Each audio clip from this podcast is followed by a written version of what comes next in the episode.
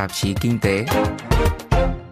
Tại Bắc Kinh, chính quyền trung ương đang phải đối mặt với một cuộc khủng hoảng về y tế với một loại virus mới có nguy cơ lây lan nhanh trên một đất nước rộng lớn và kèm theo đó là nguy cơ siêu vi corona tấn công vào vế tiêu thụ sản xuất của nền kinh tế lớn thứ hai trên toàn cầu. Đối với cộng đồng quốc tế thì dịch viêm phổi lần này chứng minh rằng Trung Quốc mới ho cũng đủ để cả thế giới phải xanh mặt.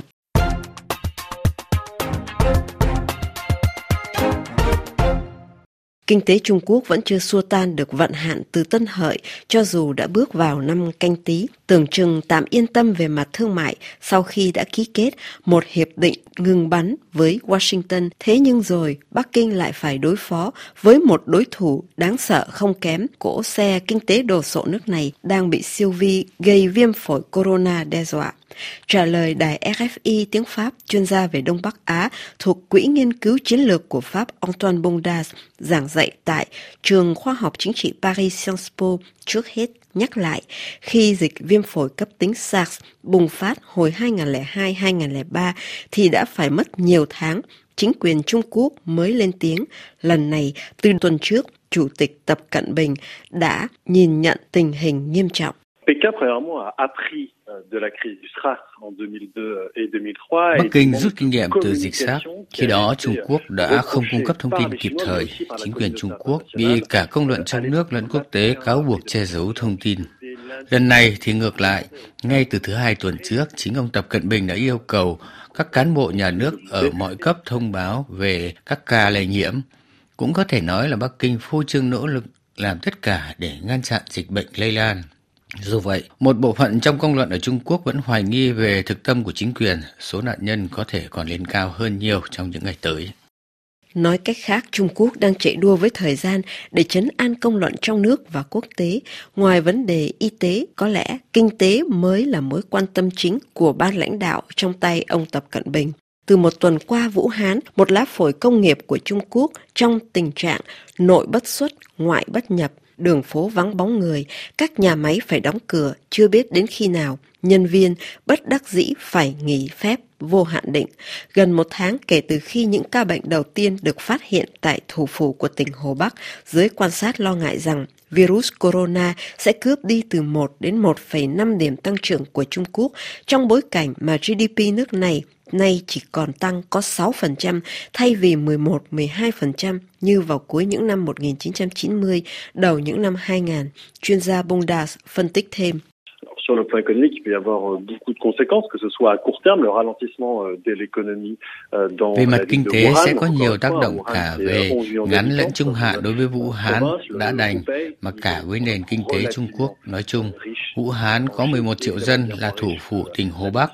Tỉnh này tương đối giàu có, phải đợi thêm vài ngày nữa mới có thể biết thêm về tác động kinh tế do virus gây lên. Nhưng chắc chắn một điều là các sinh hoạt đang bị chững lại.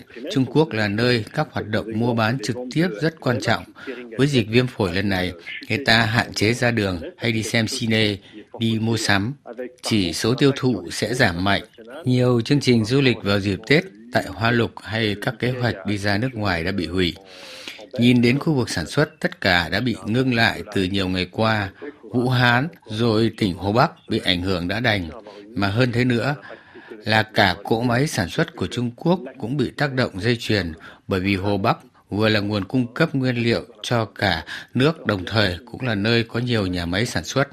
Trước mắt, Vũ Hán bị nặng nhất và những tác động về kinh tế được nhận thấy rõ nhất tại thành phố này.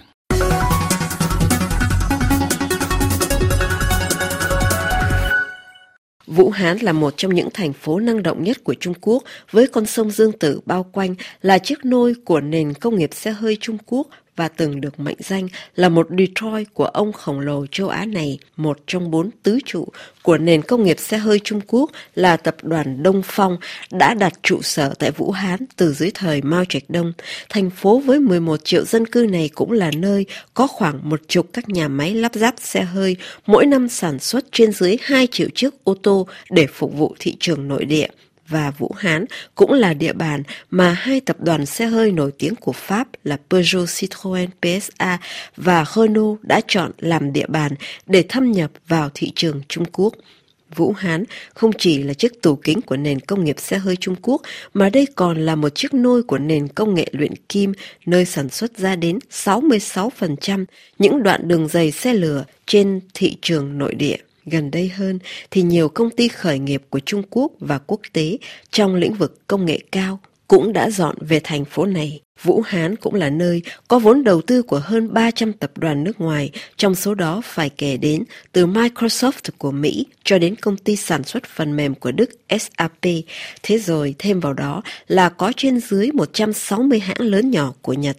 Theo báo South China Morning Post thì năm ngoái, vào lúc mà tỷ lệ tăng trưởng trung bình của Trung Quốc chỉ dao động từ 6,1 đến 6,5% thì riêng tại thành phố này tăng trưởng đạt 7,8%. Báo The Guardian của Anh thì lưu ý GDP của riêng thành phố Vũ Hán lên đến 224 tỷ đô la trong năm 2018, tức là tương đương với tổng sản phẩm nội địa của một quốc gia như Việt Nam hay Bồ Đào Nha. Không chỉ là một thành phố năng động, là một cơ sở sản xuất của Trung Quốc, Vũ Hán còn là một mắt xích quan trọng trong dây chuyền cung ứng và là một chặng trung chuyển không thể thiếu trong quan hệ thương mại với một số những cảng lớn mở ra trên con sông Dương Tử, với phi trường và các sân ga cỡ XXL, Vũ Hán được xem là cánh cổng giao thương giữa Trung Quốc với châu Âu, với Trung Đông và cả với Hoa Kỳ.